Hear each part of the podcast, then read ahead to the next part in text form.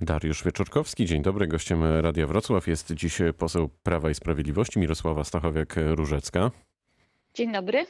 Pani poseł e, od wczoraj za sprawą wywiadu Roberta Mazurka e, w radiu RMF FM z posłem Robertem Kropiwnickim. Część publicystów w naszym kraju debatuje o nieruchomościach pana posła, który ma posiadać dziewięć mieszkań. Czy pani zdaniem w ogóle jest o czym mówić w tej sprawie? No, jest o czym mówić zawsze, kiedy mamy do czynienia z osobą publiczną. Ja przypomnę, jak wielkie zainteresowanie wzbudzały nieruchomości, wzbudzają ciągle prezesa Obajtka, więc jakby widzimy, że y, okazuje się, że nie tylko prawda, prezesowanie spółką Skarbu Państwa, ale również praca, bo tak mówi pan Robert Kropiwnicki, w spółkach samorządowych jest niezwykle intratna. Ja się przy tej okazji też, też o tym y, dowiedziałam, nie miałam świadomości, że aż tak intratna przyznaję. No, cyniczne w tej, y, w tej sprawie jest to, że przecież opozycja krytykowała, mm, krytykowała zarobki i inwestowanie w nieruchomości prezesa y, Obajtka. Ja przypomnę, że oddziałaczem politycznym ani posłem, ani radnym nie jest. Tymczasem zarobki mm, intratne, y, intratne posady pana Kropiwnickiego to czas, kiedy był, jak mówi posłem, niezawodowym, y, a więc jednak czynnym politykiem, a równolegle w spółkach samorządowych no, wygląda na to, że naprawdę nieźle zarabiał. Czy zarobki w państwowych spółkach, ale też samorządowych powinny być jawne właśnie po to, żeby ewentualnie w przyszłości takie, e, takie historie nie wychodziły ponownie na, e, na jaw? Bo z jednej strony mamy oświadczenia majątkowe, ale z drugiej myślę sobie, że e, gdyby pójść w tym kierunku jawności takiej całkowitej transparentności, no to, to nikt by nie był, podejrzewam, już tak oburzony. Czy to panem Obajtkiem, czy panem Kropiwnickim, chociaż nie stawiam tutaj oczywiście myślnika, mianownika i znaku równości między tymi panami. No tak, ale znowu mamy właśnie tą różnicę. Mamy menadżera, który owszem jest związany ze środowiskiem politycznym, zgoda, natomiast w przypadku pana Roberta Kropiwnickiego mieliśmy do czynienia w czasie, kiedy zarabiał bardzo dobrze w spółkach samorządowych. To był czas, przypomnę, w którym również był zawodowym, e, był zawodowym czy niezawodowym, bo tu taki niuans jest, był posłem partii rządzącej. Więc oczywiście no, no to, to, to dobrze by było, żeby znaleźć taki mechanizm, żeby rzeczywiście to było jasne, żeby to wyborcy wiedzieli. Mm, być może warto rozważyć taki punkt w oświadczeniu majątkowym, w którym to będzie jasne i czytelne.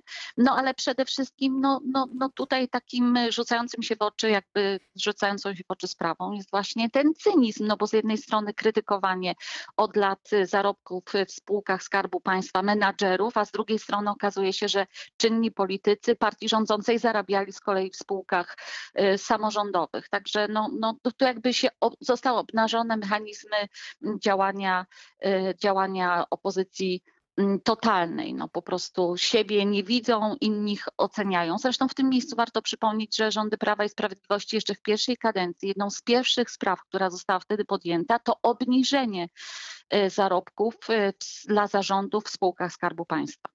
No tak, ale ktoś też mógłby powiedzieć a propos pana Obajtka, że gdy ten był wójtem Pcimia, też już dysponował całkiem e, niezłym majątkiem, więc to jest trochę tak, że e, może nie wiem, e, to pytanie o majątki polityków i ich rodzin, czy, czy one powinny być jawne, to też jest zasadne pytanie, żeby wszystko było transparentne. Czy w ogóle powinniśmy iść w tym kierunku?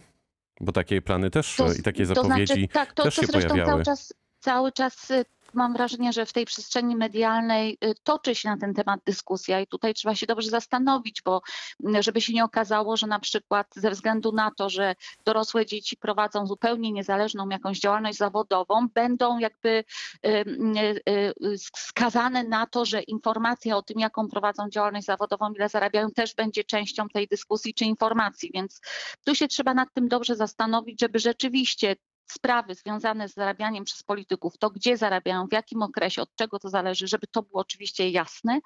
Natomiast sprawa musi być po prostu faktycznie przemyślana, bo to ma służyć informacji, transparentności, a nie, a nie prawda, jakiemuś takiemu ograniczaniu działalności publicznej. Także no, no warto o, o tym dyskutować. Dobrze, ta dyskusja się toczy i ta historia z panem Kropiwnickim temu sprzyja, więc mam nadzieję, że jak tylko poradzimy sobie z tym, co dzisiaj najważniejsze, bo chyba wszyscy się zgadzają, uważamy, że walka z pandemią, to warto też pochylić się nad tego rodzaju sprawami i znaleźć rozwiązania, które rzeczywiście będą służyć i będą dostarczać rzetelnych informacji wyborcom. To jak jesteśmy jeszcze przy pieniądzach, nim o koronawirusie, proszę powiedzieć, czy, czy Pani zdaniem uda się ratyfikować Fundusz Odbudowy?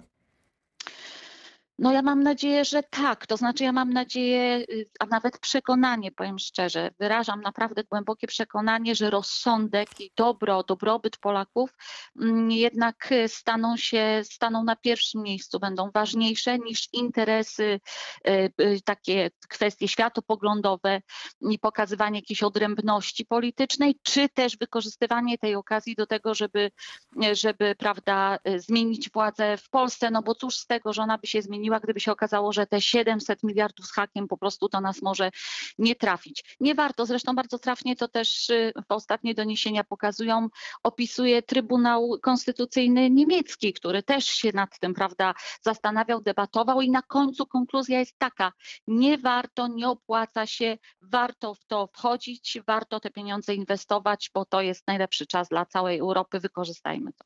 Ale widzi Pani y, światełko w tunelu na porozumienie w tej sprawie z koalicjantem, czyli Solidarną Polską? Czy, czy, czy patrząc na to wszystko, na zachowanie koalicjantów, ma Pani takie przekonanie, że, e, no, że nie dojdzie jednak do jakiegoś poważnego e, kryzysu, że uda się załagodzić e, sytuację?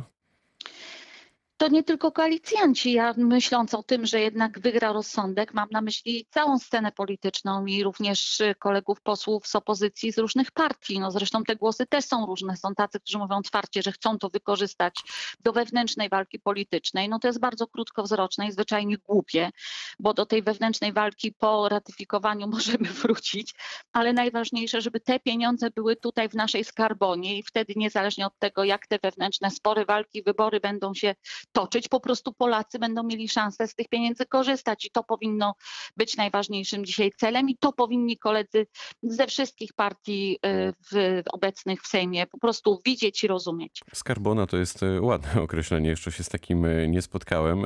W tej dyskusji na temat Funduszu Odbudowy rzadko się mówi o tym, na co te pieniądze mają zostać przeznaczone. Na co mają zostać przeznaczone? No między innymi to co, to, co, bo oczywiście te pieniądze niektóre są dokładnie ukierunkowane, nie można ich wydać na coś innego, jak na przykład kwestie związane z cyfryzacją, czy kwestie związane z ekologią, ale to, co ważne, zwłaszcza w obliczu pandemii, to ja przypomnę, że tam są również środki na ochronę zdrowia, no więc naprawdę bardzo nieodpowiedzialne, krótkowzroczne i powtarzam zwyczajne głupie jest rozważanie, żeby, żeby tego e, projektu, tego planu nie przyjąć.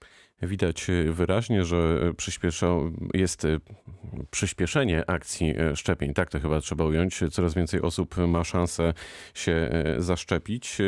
Ale z drugiej strony w takich e, twardych danych, w twardych e, liczbach e, no, wynika, że wielu chociażby emerytów, którzy mogliby się zaszczepić z różnych powodów, tego nie robi. To samo jest z relatywnie młodymi ludźmi. Jakich argumentów by Pani użyła do tego, żeby faktycznie wszyscy ci, którzy mają jakieś znaki zapytania, no jednak udali się na to szczepienie? Wiem, że rząd planuje taką akcję profrekwencyjną, ale takich prostych argumentów, gdybyśmy mieli użyć.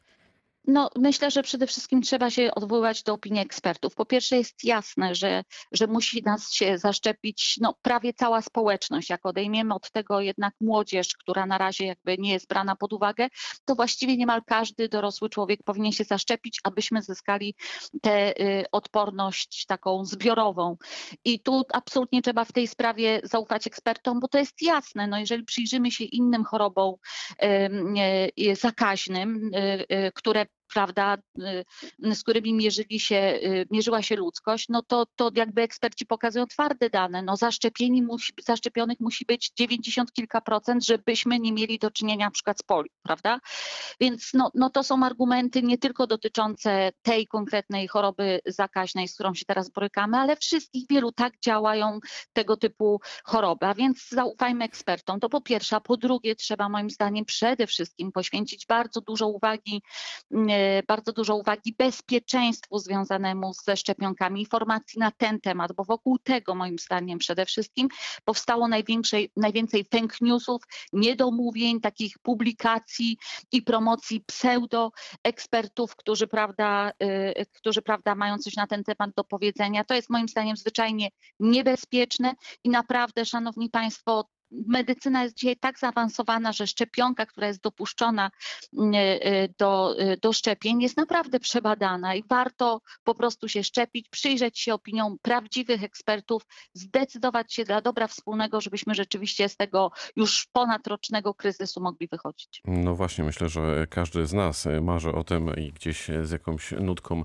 nostalgii patrzy na to, że kto wie, może po majówce w wakacje już będzie względnie normalnie i będziemy mogli planować Tak, zwłaszcza, urlop. jeszcze jedną, przepraszam, jeszcze jedną rzecz chciałabym ważną powiedzieć, bo mam wrażenie, że trochę, oczywiście wszyscy są zmęczeni, trochę jest takie myślenie, że a już mnie to nie będzie dotyczyło, bo w moim otoczeniu już, prawda, przechorowali, jak ktoś się zaszczepił, to może ja już nie muszę. Jest moim zdaniem jeden, jeszcze jest jeden argumentów, który warto przytaczać, brać pod uwagę. No ten wirus się zmienia i tak jak na początku rzeczywiście Pamiętacie Państwo, opowiadaliśmy swoje anegdoty, że młodzi ludzie, to prawda, tylko na kilka dni stracili węch i haha, nic się nie dzieje. Dziś ja osobiście znam młodych ludzi, niespełna 40-letnich, którzy po przejściu y, COVID-a borykają się na przykład z konsekwencjami, z, z chorobami płuc, prawda? Będą wymagali rehabilitacji, terapii. Takich przypadków jest coraz więcej. Więc naprawdę nie warto tego bagatelizować. Przyjrzyjmy się, przyjrzyjmy publikacje na ten temat, wypowiedź, jeszcze raz mówię, ekspertów i po prostu się szczepmy. No ja, ja się rejestruję w najbliższych dniach, mój rocznik, także oczywiście zamierzam to zrobić i mam nadzieję, że do wakacji będę zaszczepiona. I będzie pani dzielnym pacjentem, tak jak Szymon Hołownia i tak jak mam nadzieję większość No nie Polaków. A, No, z tym, prostu, z no. dyplomem, dokładnie. Po E. Natomiast wielu lekarzy i epidemiologów wskazywało w ostatnich miesiącach, że powrót uczniów do szkół to jest zwiększenie transmisji wirusa, poważne zwiększenie transmisji wirusa.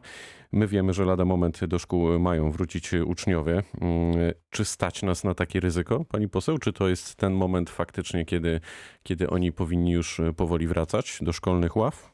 No tu znowu musimy ważyć, prawda? Jedną z najważniejszych rzeczy jest zdrowie. I tutaj propozycja, którą prezentuje rząd, moim zdaniem jest obiektywnie w tym momencie naprawdę najlepsza, bo po pierwsze jest to w kilku województwach. No my na razie pozostajemy jeszcze w lockdownie, również jeśli chodzi o kwestie y, y, dzieci i powrotu do szkół, ale tam, gdzie jednak wracają, to w tym takim systemie hybrydowym, który pozwala na przyglądanie się, przyglądanie się temu. Poza tym naprawdę i szkoły, dyrektorzy szkół, samorządy i nauczyciele mają już pewne doświadczenia z poprzednich miesięcy, wiedzą na co zwracać uwagę, czemu się przyglądać. Moim zdaniem rodzice rozumieją, że ich najważniejszym interesem jest, żeby te dzieci do szkoły mogły chodzić, więc myślę, że takie kwestie związane z taką ostrożnością, wyobraźnią też są u nich wyostrzone.